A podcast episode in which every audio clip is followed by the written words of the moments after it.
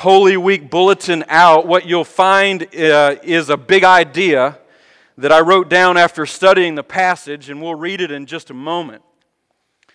But you know, um, the week of Easter, or the week of Resurrection Sunday, kind of affords Christians the opportunity to speak with people in the community, and they're generally a little bit more open to talk about the things of the Lord. And so today, I took the opportunity to speak with three different people from three different walks of life, and I simply asked them two questions.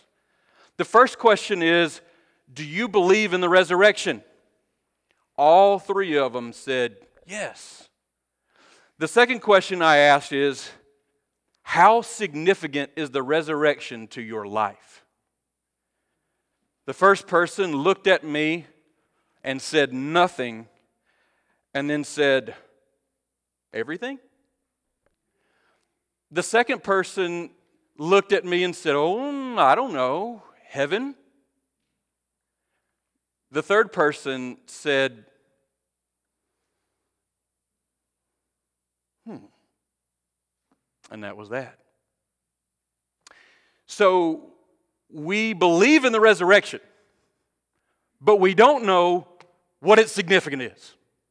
Let's read what we have in our Holy Week uh, bulletin is a response to First Corinthians fifteen, and let's launch into what we're going to study tonight. The resurrection of Jesus Christ is the most significant event in the history of mankind. If true, the resurrection testifies to divine satisfaction of Jesus' death and produces human hope, power, glory, and victory. If false, Christians are duped and humanity is doomed. But praise be to God that Christ is, in fact, risen from the dead. He is alive. This truth should compel every Christian to a life of victorious worship and persevering service to our Lord.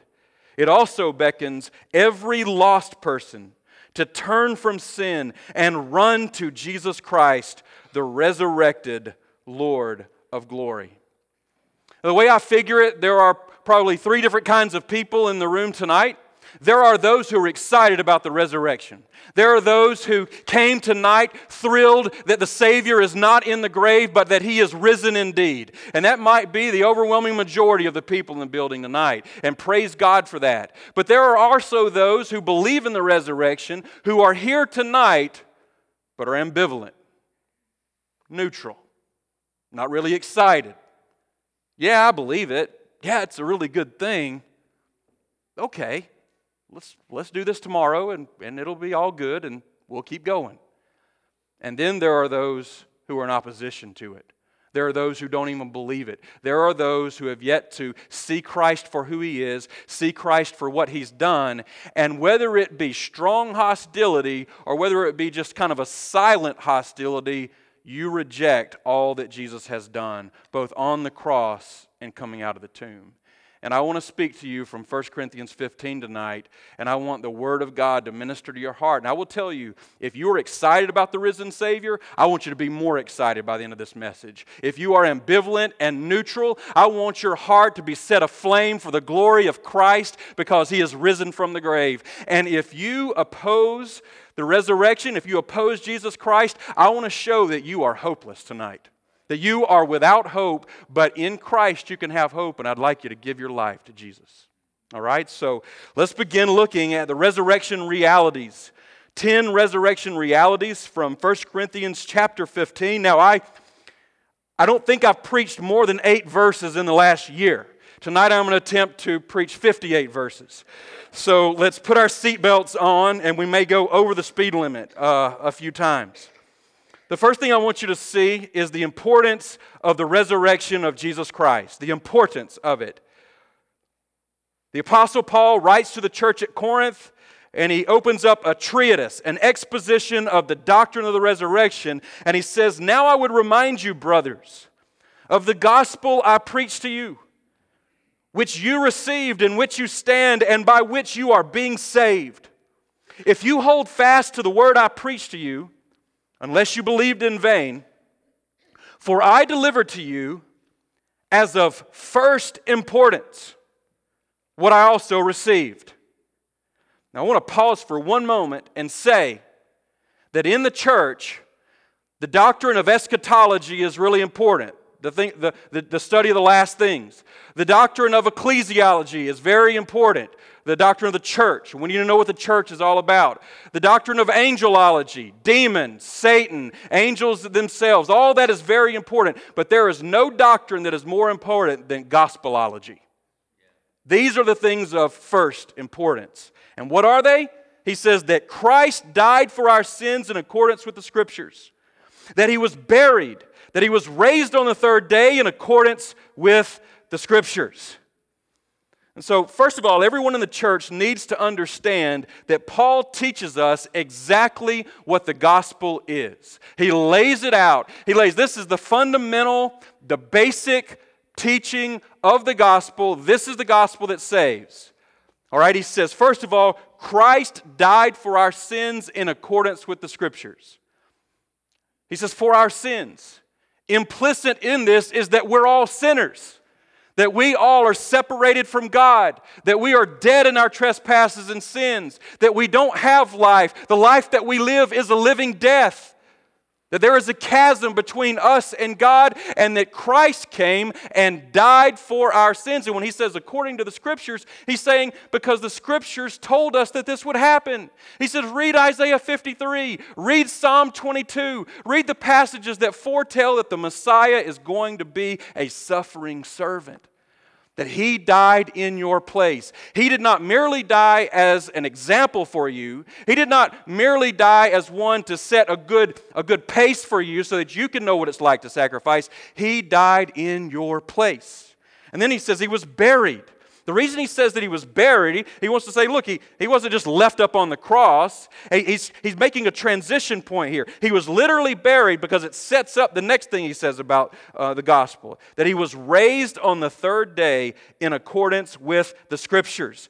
He says, listen, go read Psalm one ten. Go read Psalm sixteen. These things were foretold to us in the Old Testament Scriptures that not only would the Messiah be a suffering servant, but He would be a victorious Savior.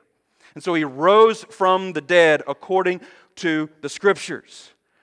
And what Paul says, if you look down at verses one and two, he says, this is the message that I preached to you. This is the message that you received. This is the message in which you stand on. This is the message that you are being saved by. You have deliverance from your sin based on that fundamental message of the death and burial and resurrection of Jesus Christ. Now, this first resurrection reality is the importance of the resurrection. And notice that the gospel is not merely the death and burial of Jesus Christ, but it's the death, burial, and what? Resurrection. So I want to tell you why it's important. Because in the resurrection, God the Father is yelling out to the world, I am satisfied with what my Son did on Calvary. I am pleased. Last night, we heard Tim Britton lead communion, and he said he used a four dollar word. It was called propitiation. Y'all remember that? He says a four dollar word, propitiation. He says it's a wrath-satisfying sacrifice. All right?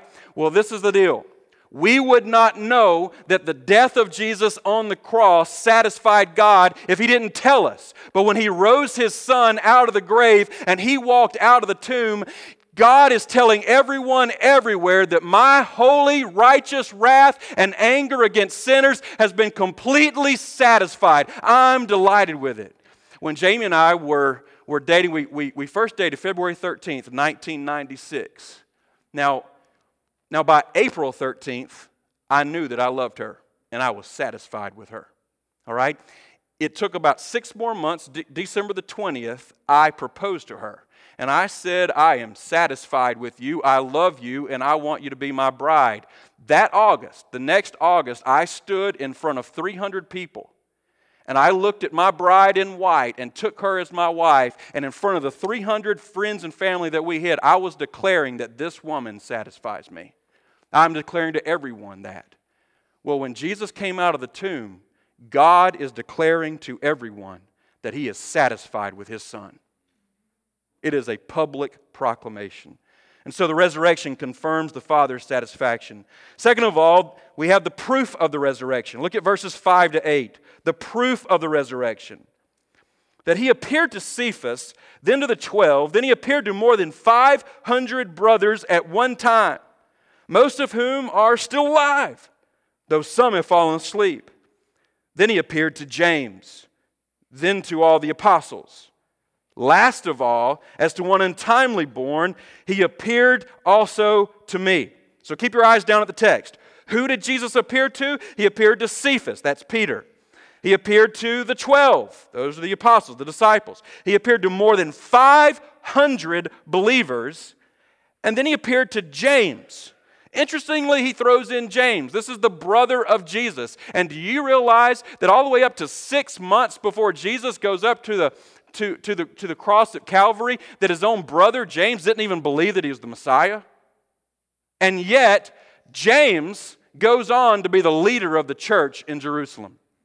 Why? How could a brother who grew up with Jesus, who denied him, who was embarrassed by him, completely do an about face after he watches his own brother crucified and humiliated and all of that on the cross? How could he then turn around and just switch gears and say, you know what, I changed my mind about my brother. I really do believe in him. I know he died, but I, I still believe in him, and so I want to lead his church.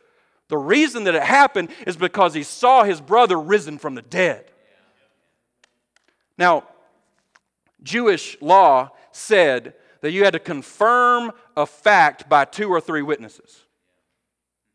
Two or three witnesses. He lays out for us right here that there are over five hundred witnesses to his resurrection. It, it, it, it just really flies all over me when I watch History Channel and I see these scholars from all over, not only the United States, but in Britain especially, and they do these, these um, you know, kind of stories on Rome, the power and the glory, or Rome, engineering an empire, or they'll, they'll take some of the Caesars or emperors or whatever, and they begin to make these cases about what kind of people they were and all the things that they thought and felt and acted and everything like else, and you, you kind of analyze it, and you come to realize that only one or two people could possibly have known that about that emperor. But they state it as fact, they write books about it, and they make all kinds of money on it. But you have over five hundred people who saw the resurrected Jesus and they think it's a myth. Why is this? It's because the hard and calloused heart of the person who resists and rejects the glory of God. Listen, Paul says there's only a few that fall asleep. Go ask James. Go ask the apostles. Go to Jerusalem and ask if anyone actually saw the resurrected Jesus, because I'll tell you, they're living, they're around, they'll give testimony. Listen, the resurrection of Jesus Christ is a historical fact. Don't let anybody else tell you any different. Amen? All right, so let's look at number three, the fruit of the resurrection. The fruit of the resurrection, verses nine to eleven. For I am the least of the apostles, Paul says, unworthy to be called an apostle, because I persecuted the church of God. But by the grace of God, I am what I am. And his grace toward me was not in vain.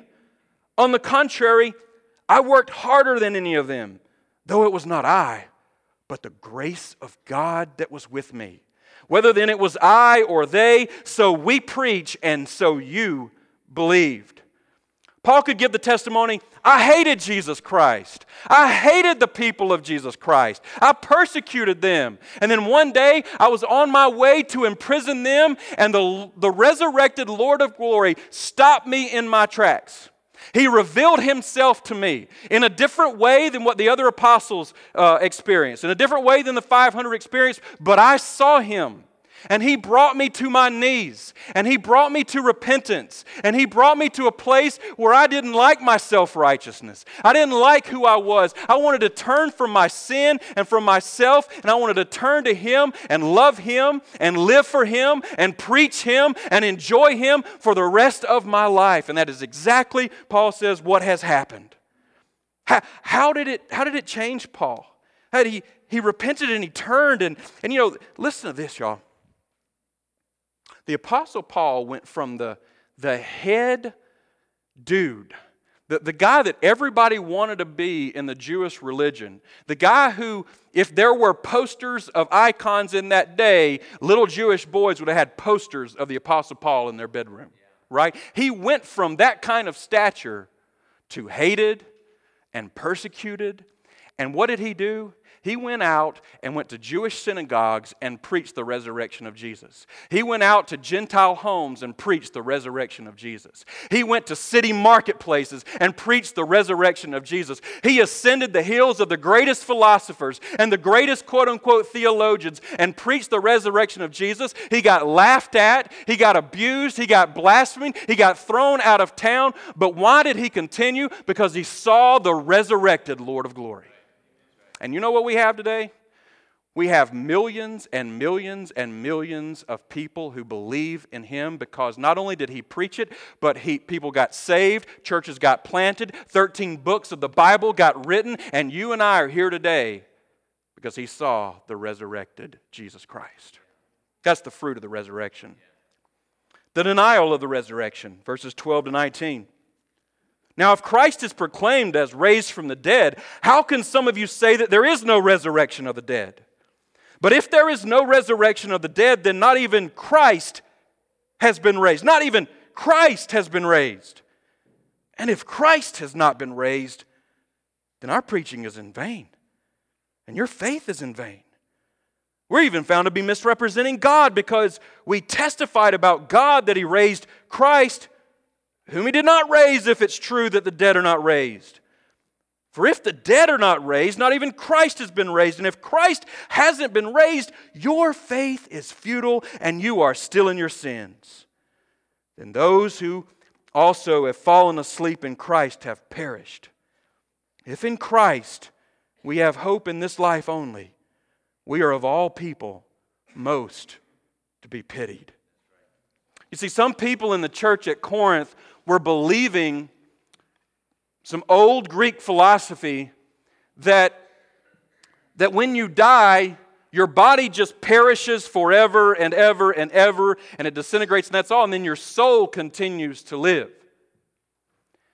And Paul destroys that thinking because he says, if that's true, then that means that Jesus' body is still in the grave, rotting away, and God has not put his stamp of approval on the death of Jesus. Therefore, you're still in your sins, you are dead, you are lost, and you are hell-bound. Wow. And not only that, if you just look down at the text that we just read, he says, look, if you say there's no resurrection, do you realize what you're saying? You're, you're, you're saying that my preaching is empty. Your faith is worthless. I've lied about God. You're still in your sins. The dead in Christ have perished forever. And you and I, Christians, are the most pitiful people on the face of the planet. And I would even say this tonight. If you don't believe in the resurrection of the dead, if you're not convinced of that, this religion, what good is it for you? I'm telling you, it is no good. But in fact, he is risen. No resurrection means no hope, but with a resurrection, we have hope eternal. Look at the power of the resurrection, verses twenty to twenty-eight. But in fact, Christ has been raised from the dead, the firstfruits of those who've fallen asleep. For as by a man came death, by a man has come also the resurrection of the dead. For as in Adam all die, so also in Christ shall all be made alive. But each in his own order, Christ, the firstfruits. Then it is coming those who belong to Christ. Then comes the end, when he delivers the kingdom to God, the Father, after destroying every rule and every authority and every power. For he must reign until he has put all enemies under his feet. The last enemy to be destroyed is death. For God has put all things in subjection under his feet. But when it says all things are put in subjection, it is plain that he is accepted who put all things in subjection under him. When all things are subjected to him, then the Son himself will also be subjected to him who put all things in subjection under him, that God may be all in all. Now, frankly, there are a lot of subjectiveness there. A lot of subjections going on, all right? But, but, but let's, let's at least make two observations. Let's make, first of all, the observation about first fruits. All right, Paul assumes that, that they had at least enough of an understanding of the Old Testament that they knew what Leviticus said about first fruits. All right, Leviticus twenty-three talks about how, how the, the people of Israel would, would plant and, and, and they would They would harvest. And what they would do is they would, they would take the first fruits that came from the harvest, go to the tabernacle, and offer them up to God, thanking God for these first fruits because they were a sign and a guarantee for that which was to come in the big harvest. What Paul's saying is, Jesus is the first fruit of our resurrection. He is the offering. He is the sign. He is the guarantee. He is the deposit. He is the first fruit of our own resurrection. So just as we see Him, we know that we're going to follow Him in resurrection. And then let's look at the word destroy or destruction. Essentially, Paul is saying Christ will deliver the kingdom to God the Father when He has destroyed all the hostile spiritual forces against Him. The power of death, all the, the demons, Satan himself, people who reject Jesus and His resurrection. Christ will rule over them. He will destroy all of the principalities and forces who oppose Him and what He has done. How powerful is the resurrection? The resurrection is powerful to resurrect all those who trust in Him, and it is also powerful to defeat and destroy all who would stand against Him and oppose His resurrection. Let's look at number six, the necessity of the resurrection. Otherwise, what do people mean by being baptized on behalf of the dead? If the dead are not raised at all, why are people baptized on their behalf? Why are we in danger every hour? I protest, brothers, by my pride in you, which I have in Christ Jesus our Lord. I die every day. What do I gain if, humanly speaking, I fought with beasts at Ephesus? If the dead aren't raised, let us eat and drink, for tomorrow we die. Don't be deceived. Bad company ruins good morals. Wake up from your drunken, drunken stupor, as is right, and do not go on sinning, for some have no knowledge of God. I say this to your shame. Now, Paul addresses a few different issues that are going on in and around the church at Corinth, and some of these things we really just don't know exactly what they are. All right, uh, the baptism for the dead, um, apparently the compromise in character, the compromise in morals, the unequally yoked. We don't know the specific stories, and we might could even think that there was almost like going to be some footnotes that were coming, and when Paul came back to Corinth, he would actually share with them about these things.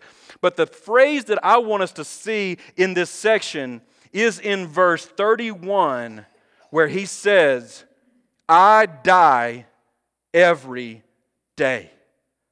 Paul's life was a daily death to self, a death to sin, a death to self-righteousness, a death to fleshly pleasures, a death to all the things that he had pursued prior to seeing the resurrected Lord of glory. He died to those things every single day. And then he endured hunger for the gospel. He endured thirst for the gospel. He endured beating for the gospel. He endured flogging for the gospel. He endured uh, shipwreck for the gospel. He endured imprisonment for the gospel. He endured being ridiculed for the gospel. He endured all things for the sake of the gospel because Jesus is risen from the dead.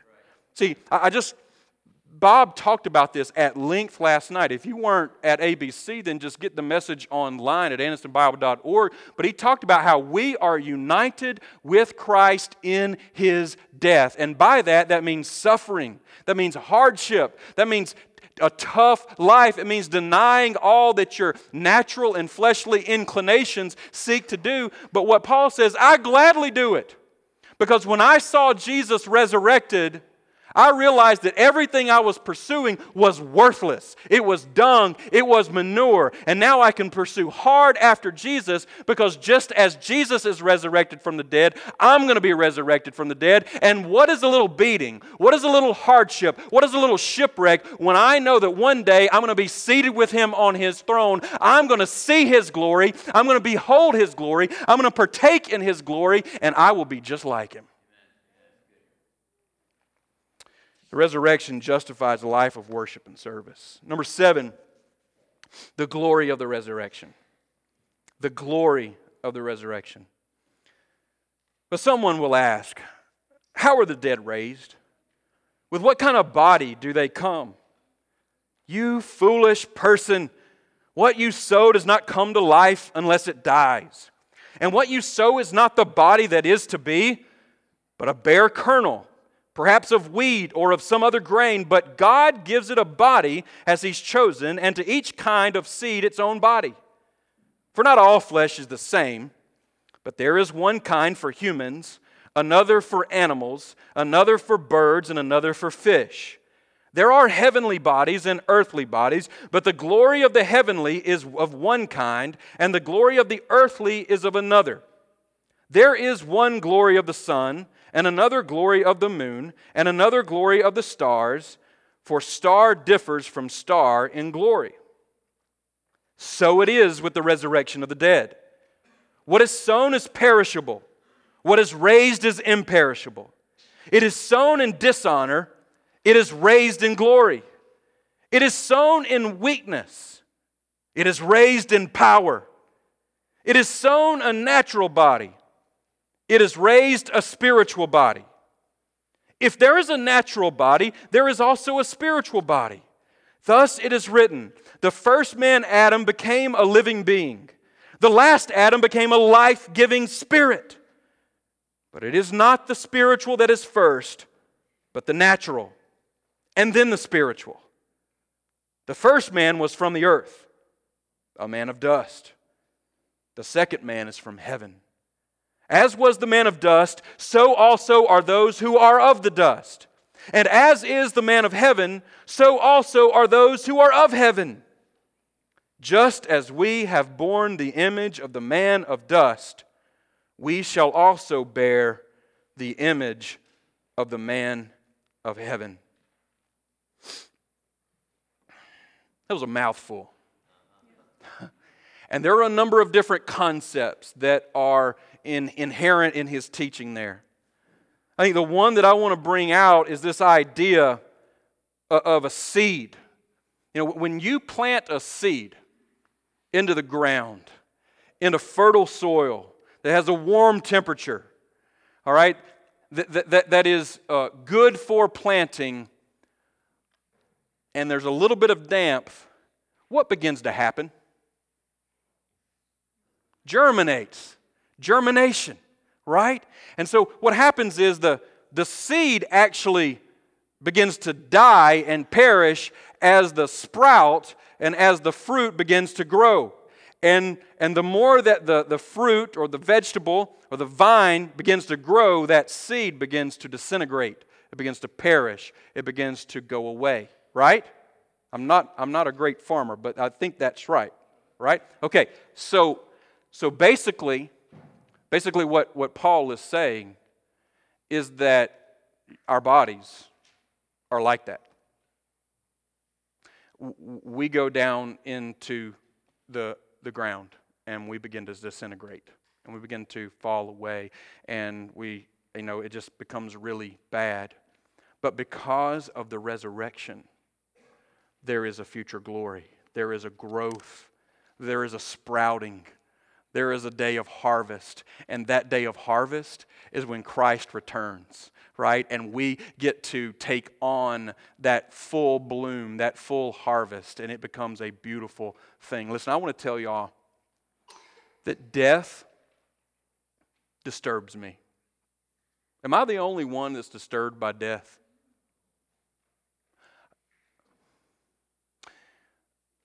Last Sunday morning, about five a.m., I was sitting in McDonald's just meditating, and two men walked into uh, the the restaurant and began to speak lowly with a worker, with an employee there.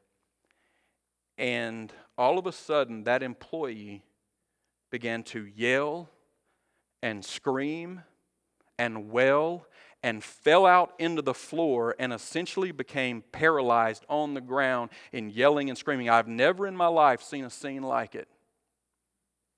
They actually had to carry her out of the, the building. What is going on? Those men brought news that her dad had died. I prayed for her.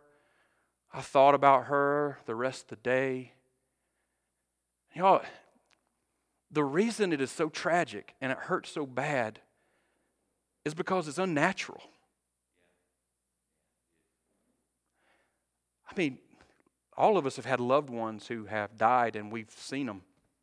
We've seen them at a funeral or at the memorial service.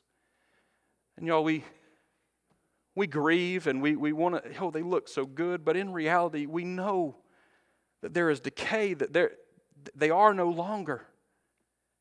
Guys, if y'all are like me, you just groan and you, you hurt at death. But you know, we don't have to grieve and we don't have to hurt forever or permanently, and we don't have to be as those who have no hope, because Jesus Christ is risen from the dead. He has defeated death. He has defeated that sting. He has defeated that hurt. He has defeated that harm. And one day, our bodies, our physical bodies that decay in the dirt and in the ground are going to be raised up miraculously and supernaturally. They're going to meet our souls, and we are going to be united, and we're going to be just like the resurrected, glorified Jesus. That's the message that Paul is seeking to give to us. The resurrection exchanges death for life, darkness for light, dishonor for honor, and guilt for glory. Number eight, we see the victory of the resurrection. The victory of the resurrection. I'll tell you this, brothers. Flesh and blood cannot inherit the kingdom of God, nor does the perishable inherit the imperishable. Behold, I tell you a mystery. We shall not all sleep, but we shall all be changed. In a moment, in the twinkling of an eye, at the last trumpet. For the trumpet will sound, and the dead will be raised imperishable, and we shall be changed. For this perishable body must put on the imperishable, and this mortal body must put on immortality. When the perishable puts on the imperishable, and the mortal puts on immortality, then shall come to pass the saying that is written, death is swallowed up in victory. Oh, death, where is your victory? Oh, death, where is your sting? The sting of death is sin, and the power of sin is the law. But thanks be to God who gives us the victory through our Lord Jesus Christ. We could go on and on and on, but there are a couple of questions that we can simply ask. What is the sting of death? Sin, right? Can we agree on that? The sting of death is sin. And what is the power of sin? The law. And so, so if there is no sin, death would not occur. Can we agree on that? All right? But we know that we sin because the law of God is imprinted on our hearts. And then the law of God is written down for us so that we know sin as we look into the, the righteous demands of the law, and it provokes us, and all it does is drive us further and further and further into the pit of, of, of despair and despondency, right? But Paul says, Christ lived a righteous, perfect, holy life. He did not sin. And then he took on a body, he took on a body that could die. And so he experienced our death for us. He lived as us. He experienced our death for us. And then he raised from the dead so that we don't have to experience that sting of death. We don't have to experience what the law does to our soul. We get to experience resurrection and glory forever and ever and ever. Our mortal bodies won't be merely revived, they'll be transformed to live imperishably and eternally. The resurrection exchanges defeat for victory. Let's look at number nine and number ten. We see this in verse fifty-eight. Therefore, my beloved brothers, be steadfast, immovable, always abounding in the work of the Lord. We see the response to the resurrection in the statement. The response. Paul has gone on for fifty-seven verses. He has written a thesis on the doctrine of the resurrection. And he's not given one single solitary command to tell us what to do. And he saves it for the very last verse. And I believe Paul is saying, I have laid out for you a case for the resurrection that should be rock solid, that should be this, this massive rock that you are to stand on, that you should trust in. And I'm just going to tell you in one verse what you need to do with that. All right? And this, what does he say? Look, look down at the text. He says, first of all, be steadfast. Settle yourself. Fix your place in the gospel. And don't waver from it, he says. And then he says, be immovable. Be unmovable. Be like a massive rock in the ground. I remember I uh, recently was trying to remove a rock out of the ground. You guys ever had like large rocks in, in the ground that you, you want to cut your grass, but you're afraid that the blade will actually hit the rock? Well, I mean, you know, y'all probably had, like me, blades have hit rocks before, right? And we know what that does to the lawnmower. And so uh, I was trying to get this big rock out of the ground. And I just kind of went over and tried to pull it out of the ground. And it would not budge. I was surprised by it. I mean, it was big, but but I thought I could I thought I could budge it. And so I started to kind of get my fingernails into the ground and pull it out, and I couldn't. And then and then I, I got a shovel, and I tried to get it out, and I kind of dug all the way around. I was like, you know, if I just go a couple of inches, I'll be able to, to pull this thing out. But little did I know, the, the further I, I kind of dug, the deeper the rock got, and, and the more fixed that it actually was, so that I finally just gave up and said, we're just going to cut around it. All right? We're just going to cut around it. All right? Paul is saying, be that rock when it comes to the gospel. When it comes to the resurrection of Jesus Christ, be immovable. Be impassible. All right? Some people, some, some Christians even say, well, I've got an open mind. Paul would say, shut it. Yeah, right. Yeah. Shut it. Right. And stand on the empty tomb. Always abound in the work of the Lord, he says. Be in excess, exceed in number and measure to superabounding service unto the Lord. And that leads us to the last resurrection reality. It's the confidence of the resurrection. The confidence of the resurrection. He simply says, knowing. Knowing that in the Lord, your labor is not in vain.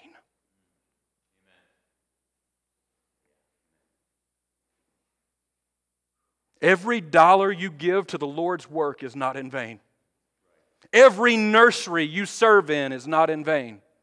Every Bible study you attend is not in vain. Every minute you spend on your knees praying for the saints is not in vain. Every time you open your mouth to speak the gospel, even though you might risk your job, it is not in vain. Because our Savior is not in the grave. He is risen, and you live your life for the glory of God forever until you go to the grave, because you will also be resurrected just like Him. Amen? Carlton, come close us.